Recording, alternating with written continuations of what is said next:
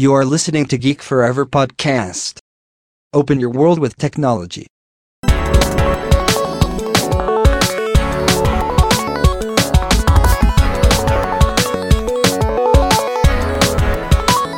This is Geek Story.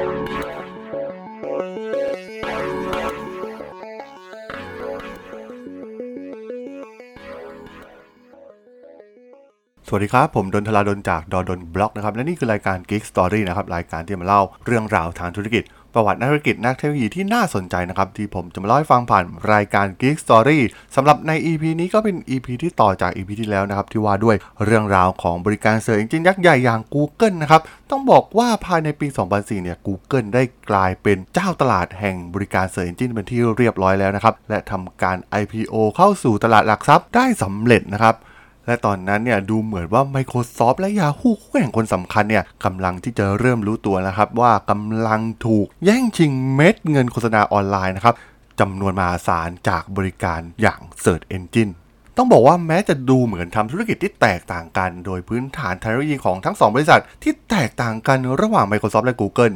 ซึ่งโดยพื้นฐานแล้วนั้นมันไม่ได้เป็นการต่อสู้ด้านการตลาด เว็บเบราว์เซอร์หรือระบบปฏิบัติการ ซึ่งในช่วงแรกของการแข่งขันนั้น ทั้งคู่ทำธุรกิจที่แตกต่างกัน แต่การเติบโตอย่างรวดเร็วของ Google เนี่ย และการค้นพบเครื่องจักรทำเงินอย่าง Search Engine นั้น มันทำให้ความต้องการด้านทรัพยากรบุคคลของ Google เนี่ยสูงขึ้นเป็นเงาตามตัวสงครามระหว่าง Microsoft และ Google จึงเป็นการดึงดูดและรักษาเหล่าวิศวกรยอดอาชญะทางด้าน เทคโนโลยีที่เก่งที่สุดไว้กับตนเองนั่นเอง ในปี 2005 Google ได้เริ่มรุกเข้าสู่ฐานบัญชาการหลักของ Microsoft ที่รัฐวอชิงตัน ในเมืองซีแอตเทิลโดยการเปิดสำนักงานแห่งใหม่ ไม่ไกลจากสำนักงานใหญ่ของ Microsoft Google เนี่ยกำลังทะยานไปข้างหน้าอย่างรวดเร็ว จนกลายเป็นคู่แข่งที่น่ากลัวของ Microsoft แม้จะเป็นบริษัทน้องใหม่ที่ก่อตั้งได้เพียงไม่กี่ปีเท่านั้น ตอนนั้นเนี่ยราคาหุ้นของ Google เนี่ยขึ้นไปสูงถึง 250 เหรียญทำให้มูลค่ากิจการเนี่ยเพิ่มขึ้นสูงถึง 70,000 ล้านเหรียญและกำลังกลายเป็นบริษัทที่น่าดึงดูดใจของเหล่านักศึกษาวิศวกรรมคอมพิวเตอร์ที่อยากจะเข้าร่วมงานเป็นจำนวนมาก แม้ดูเหมือน Microsoft นั้นจะเป็นบริษัทที่ใหญ่กว่า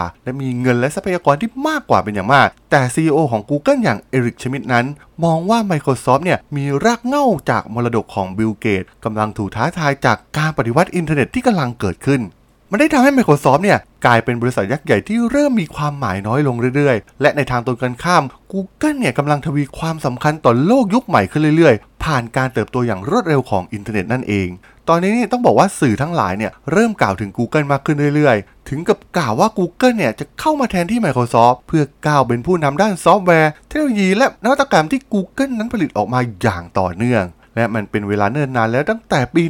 1998 ถึงปี 2005 ที่หุ้นของ Microsoft นั้นแทบจะไม่ขยับไปไหน แน่นิ่งอยู่ในตลาดหุ้นมาเป็นเวลาเนิ่นนานแล้ว Microsoft เนี่ยแทบจะไม่ได้ออกนวัตกรรมใหม่ๆ ใดๆ ออกมาเลย พื้นฐานหลักของรายได้ของ Microsoft เนี่ยยังมาจากระบบปฏิบัติการ Windows และชุดโปรแกรมสำนักงานอย่าง Microsoft Office เพียงเท่านั้นแม้ Microsoft เนี่ยพยายามทำลาย Google ด้วยเทคนิคแบบเดิมๆ การออกผลิตภัณฑ์อย่าง MSN Search ออกสู่ตลาดไม่ได้สร้างความประทับใจให้ผู้ใช้เลยด้วยซ้ำ แต่ทว่า Microsoft เนี่ยเป็นคน control ระบบปฏิบัติการหลักอย่าง Windows บิลเกตเนี่ยจึงคิดใช้แผนการที่เคยโค่น Netscape ได้สำเร็จ นั่นก็คือการติดตั้งโปรแกรมค้นหาใน Windows รุ่นถัดไป ซึ่งก็คือ Windows Vista ซึ่งเกตเนี่ยวางแผนที่จะสร้างโปรแกรมการค้นหาที่ใช้งานง่ายที่สุด ฝังไว้ในระบบปฏิบัติการ Windows ซึ่งเป็นหน้าต่างเพื่อเปิดสู่โลกอินเทอร์เน็ตของผู้ใช้งานแทบจะทุกคน แต่เนื่องด้วยองค์กรที่เริ่มใหญ่เถอะทะทำให้เริ่มขาดการสร้างสรรค์นวัตกรรมใหม่ๆออกมา แถมยังไม่มีผู้เชี่ยวชาญในการสร้างนวัตกรรมในการค้นข้อมูล ซึ่งขณะนั้นเนี่ย Google ก็ได้พัฒนาไปไกลมากๆแล้ว แถมวิศวกรรุ่นใหม่ๆ ส่วนใหญ่เลือกที่จะทำงานกับ Google ที่ดูคูลกว่าองค์กรยักษ์ใหญ่ที่คลานต้วมเตี้ยมอย่าง Microsoft Google นั้นแตกต่างจากคู่แข่งที่ Microsoft เคยเจอมา และเคยบดขยี้มาอย่างสิ้นเชิง Google เนี่ยได้ดึงดูดผู้ใช้คอมพิวเตอร์จำนวนนับล้านล้านคนทั่วโลก ด้วยสถาปัตยกรรมที่ตั้งอยู่บนพื้นฐานของอินเทอร์เน็ต ความแตกต่างอีกอย่างที่ชัดเจนก็คือ Google เนี่ยมุ่งเน้นที่จะให้ใช้งานบริการของตนเองแบบฟรีๆ และยังไม่ต้องเสียค่าใช้จ่ายใดๆ ในการจำหน่ายและการทำตลาดแบบที่ Microsoft ทำแถมอาวุธเด็ดของ Microsoft ที่เคยบดขยี้ Netscape อย่าง Internet Explorer นั้น ตอนนี้ได้ถูกเว็บเบราว์เซอร์หน้าใหม่อย่าง Firefox ที่ได้รับทุนสนับสนุนจาก Google และมีโปรแกรมค้นหาของ Google เนี่ยติดตั้งไว้เป็น default อีกด้วย Google เนี่ยได้เริ่มแผนการใหม่ในการโจมตี Microsoft โดยตรง ด้วยการเริ่มหาเหล่าวิศวกรที่เกี่ยวข้องกับการออกแบบระบบปฏิบัติการ ที่เป็นผลิตภัณฑ์ดั้งเดิมของ Microsoft มากกว่าจะเป็น Google Google เนี่ยเริ่มจะไม่ได้สนใจแค่โปรแกรมค้นหาเพียงอย่างเดียวอีกต่อไปกำลังรุกไล่ไปยังส่วนอื่นๆ ของซอฟต์แวร์ ที่ดูมีแนวโน้มที่จะทำให้ผู้ใช้งานสามารถใช้งานออนไลน์ได้บนอินเทอร์เน็ต ผู้ใช้เนี่ยสามารถที่จะเขียนโพสต์แลกเปลี่ยน และพิมพ์เอกสารได้โดยไม่จำเป็นต้องใช้ระบบปฏิบัติการ Windows และชุดโปรแกรมเอกสารอย่าง Microsoft Office อีกต่อไป ซึ่งนั่นคือฐานที่มันที่แข็งแกร่งที่สุดของ Microsoft นั่นเอง และในปี 2005 นี่เอง จีนเป็นประเทศหนึ่งที่มีอัตราการเจริญเติบโตทางเศรษฐกิจที่เร็วที่สุดในโลก และมันได้ทำให้เหล่าคนชนชั้นกลางของจีนจำนวนกว่าร้อยล้านคนเนี่ยได้ใช้งานเทคโนโลยีใหม่ๆผ่านคอมพิวเตอร์และอินเทอร์เน็ต และแน่นอนว่าตลาดอันหอมหวนเช่นนี้เนี่ยมันดึงดูดใจบริษัทเทคโนโลยีระดับโลกทุกๆ แห่งเนี่ยให้มาลองชิมลางกับตลาดใหญ่อย่างประเทศจีน Microsoft ก็เป็นหนึ่งในนั้นที่ทำการลงทุนในประเทศจีน โดยมีการจ้างงานกว่า 1,000ตำแหน่ง Google ก็เป็นอีกหนึ่งบริษัทเทคโนโลยีที่ต้องการเข้าสู่ตลาดที่มีขนาดมหาศาลเช่นกัน b l i n และ Pay เนี่ยต้องการที่จะสร้างศูนย์วิจัยและพัฒนาผลิตภัณฑ์ขึ้นในประเทศจีนโดยเฉพาะ จีนจึงเป็นประเทศที่มีความหมายกับ Google มาก ซึ่งแน่นอนว่าศึกในอเมริกานั้น Google ดูเหมือนจะเป็นฝ่ายชนะในทุกๆ ครั้งที่ Microsoft พยายามออกผลิตภัณฑ์ใหม่ มาเพื่อสกัดกั้นการเติบโตของ Google แม้ความน่าเกรงขามของ Microsoft เนี่ยยังคงไม่เสื่อมคลายลงแต่อย่างใด โดยขนาดบริษัทที่ใหญ่กว่า 3 เท่า รวมถึงการที่ Microsoft เนี่ยยังคงมีรายได้อย่างมั่นคงในตลาดที่เขาครองแทบจะเบ็ดเสร็จทั้งระบบปฏิบัติการ Windows และโปรแกรมชุดสำนักงานอย่าง Microsoft Office และโดยความที่ทั้ง 2 บริษัทนั้นเติบโตมาในยุคที่แตกต่างกัน Google ที่เติบโตมาทีหลังถูกมองว่าเป็นขวัญใจของชาวอินเทอร์เน็ตมากกว่า ด้วยภาพลักษณ์ความ coolวัฒนธรรมองค์กรรูปแบบใหม่ที่ Google สร้างขึ้น มันทำให้ดึงดูดเหล่าวิศวกรอัจฉริยะยุคใหม่ ๆ ไปได้มากโข ซึ่งมันส่งผลโดยตรงต่อ Microsoft ทำให้บิลเกตเนี่ยต้องตั้งกรรมการขึ้นมาชุดหนึ่งใน Microsoft โดยมีหน้าที่เดียวคือ หาทางที่จะกำจัด Google โดยเฉพาะไม่ว่าโดยวิธีการใดก็ตาม เพราะช่วงหลังวิศวกรจาก Microsoft เนี่ยเริ่มจะถูกพลังดึงดูดจากบริษัทอินเทอร์เน็ตหน้าใหม่ออกไปเรื่อยๆ Microsoft เนี่ยต้องพยายามทุกวิถีทางที่จะรั้งวิศวกรเหล่านี้ไว้ ซึ่งต้องใช้ทั้งแรงกายและเงินทุนมากกว่า ต้องเสนอเงินและโบนัสพิเศษให้มากกว่า ซึ่งอาการสมองไหลแบบนี้เนี่ย Microsoft แทบจะไม่เคยประสบพบเจอมาก่อน ไม่ว่าจะแข่งกับคู่แข่งที่แข็งแกร่งเพียงใดในก่อนหน้านี้ และคนที่ Microsoft โกรธแค้นที่สุด จะเป็นใครไปไม่ได้นอกจากดรไคฟูลีดีกรีด็อกเตอร์จากค a r n e g i e Mellon ผู้ที่เริ่มทำงานกับ Microsoft ประเทศจีนในปี 1998 ซึ่งเป็นปีที่ Google เนี่ย ได้เริ่มก่อตั้งขึ้นมานั่นเองไคฟูลีเนี่ยถือเป็นบุคคลสำคัญในตลาดจีนของ Microsoft ได้ดูการดำเนินงานและยุทธศาสตร์หลักทั้งหมดในจีนของ Microsoft เขายังมี connection ที่สำคัญกับฝั่งรัฐบาลจีน และเป็นคนริเริ่มก่อตั้งศูนย์วิจัย Microsoft ขึ้นในเมืองหลวงของประเทศจีนอย่างเมืองปักกิ่ง แต่แล้วในปี 2005 เมื่อ Google เนี่ยต้องการรุกเข้าสู่ตลาดจีน และนี่เป็นสิ่งที่ไคฟูรีนั้นใฝ่หาความท้าทายที่จะได้ทำงานกับ Google มานานแล้ว แม้ตอนนั้นเนี่ยเขาจะเป็นลูกจ้างของ Microsoft อยู่ก็ตามที ซึ่ง Google นั้นก็ต้องการได้มือดีอย่างเขาเนี่ยเพื่อมาเป็นหัวหน้าศูนย์วิจัยในประเทศจีนเช่นเดียวกัน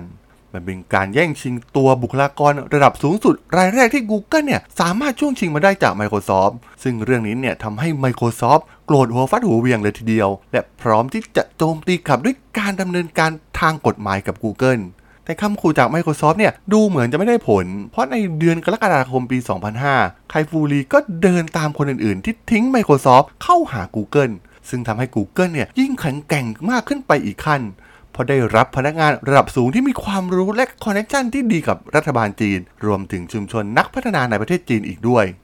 เมื่อถูก Google ยามถึงเพียงนี้ Microsoft จึงต้องเล่นไม้แรงด้วยการฟ้องร้องทางกฎหมายต่อ Google และไคฟูรีทันที ซึ่ง Microsoft ได้กล่าวหา Google ได้ยั่วยุให้ไคฟูรีเนี่ยฉีกสัญญาจ้างที่ได้เซ็นไว้กับ Microsoft ทั้งที่รู้ว่าเป็นสิ่งไม่ถูกต้อง ซึ่งไคฟูรีเนี่ยเป็นผู้บริหารระดับสูงที่เอื้อต่อการเข้าสู่จีน หรือการพัฒนาเทคโนโลยีการค้นหาของ Google ในประเทศจีน ซึ่งสุดท้าย Microsoft ได้ชัยชนะครั้งนี้ชั่วคราว จากคำสั่งศาลที่ห้ามไคฟูรีเนี่ยร่วมงานที่เกี่ยวข้องกับการค้นหาข้อมูล แต่ผู้พิพากษาเนี่ยยังยอมให้ไคฟูรีเนี่ยสามารถทำงานในจีนต่อได้ และช่วยส่งสารไปยังเหล่าพนักงานอาวุโสของ Microsoft ไม่ให้ย้ายไปอยู่กับ Google ในขณะที่คดีของไคฟูรีเนี่ยยังอยู่ในกระบวนการคลี่คลายตลาดอินเทอร์เน็ตในจีนเนี่ยก็ได้เกิดความร้อนแรงขึ้นมาอีกครั้ง เมื่อ Yahoo เนี่ยได้ประกาศลงทุน 1,000 ล้านเหรียญในอาลีบาบา บริษัทอินเทอร์เน็ตชั้นนำของจีน ส่วน Google นั้นหลังจากคดีของไคฟูรีจึงต้องหาแผนสำรองด้วยการซื้อหุ้น search engine ชื่อดังของจีนอย่างไปตู้ .com ที่มีดีไซน์และคอนเซปต์เรียบง่ายแบบเดียวกับที่ Google ทำ และเมื่อ Baidu ทำ IPO เข้าตลาดหลักทรัพย์ มันได้เพิ่มมูลค่าตลาดนับพันล้านเหรียญให้แก่ Google และทำให้มูลค่าของ Google ในขณะนั้นเนี่ยมีมูลค่ามากกว่า Amazon และ eBay รวมกันเสียด้วยซ้ำำตอนนี้เนี่ย Google เนี่ยเติบโตจนเหลือเพียงแค่ Microsoft เท่านั้น ที่พวกเขาเนี่ยยังล้มไม่ได้ในขณะที่ Google เนี่ยคิดว่าตัวเองเป็นบริษัททางด้านเทคโนโลยี แต่ความจริงแล้วนั้น Google ทำเงินด้วยการโฆษณา ซึ่งเป็นรูปแบบเดียวกับสื่อแบบดั้งเดิมส่วนใหญ่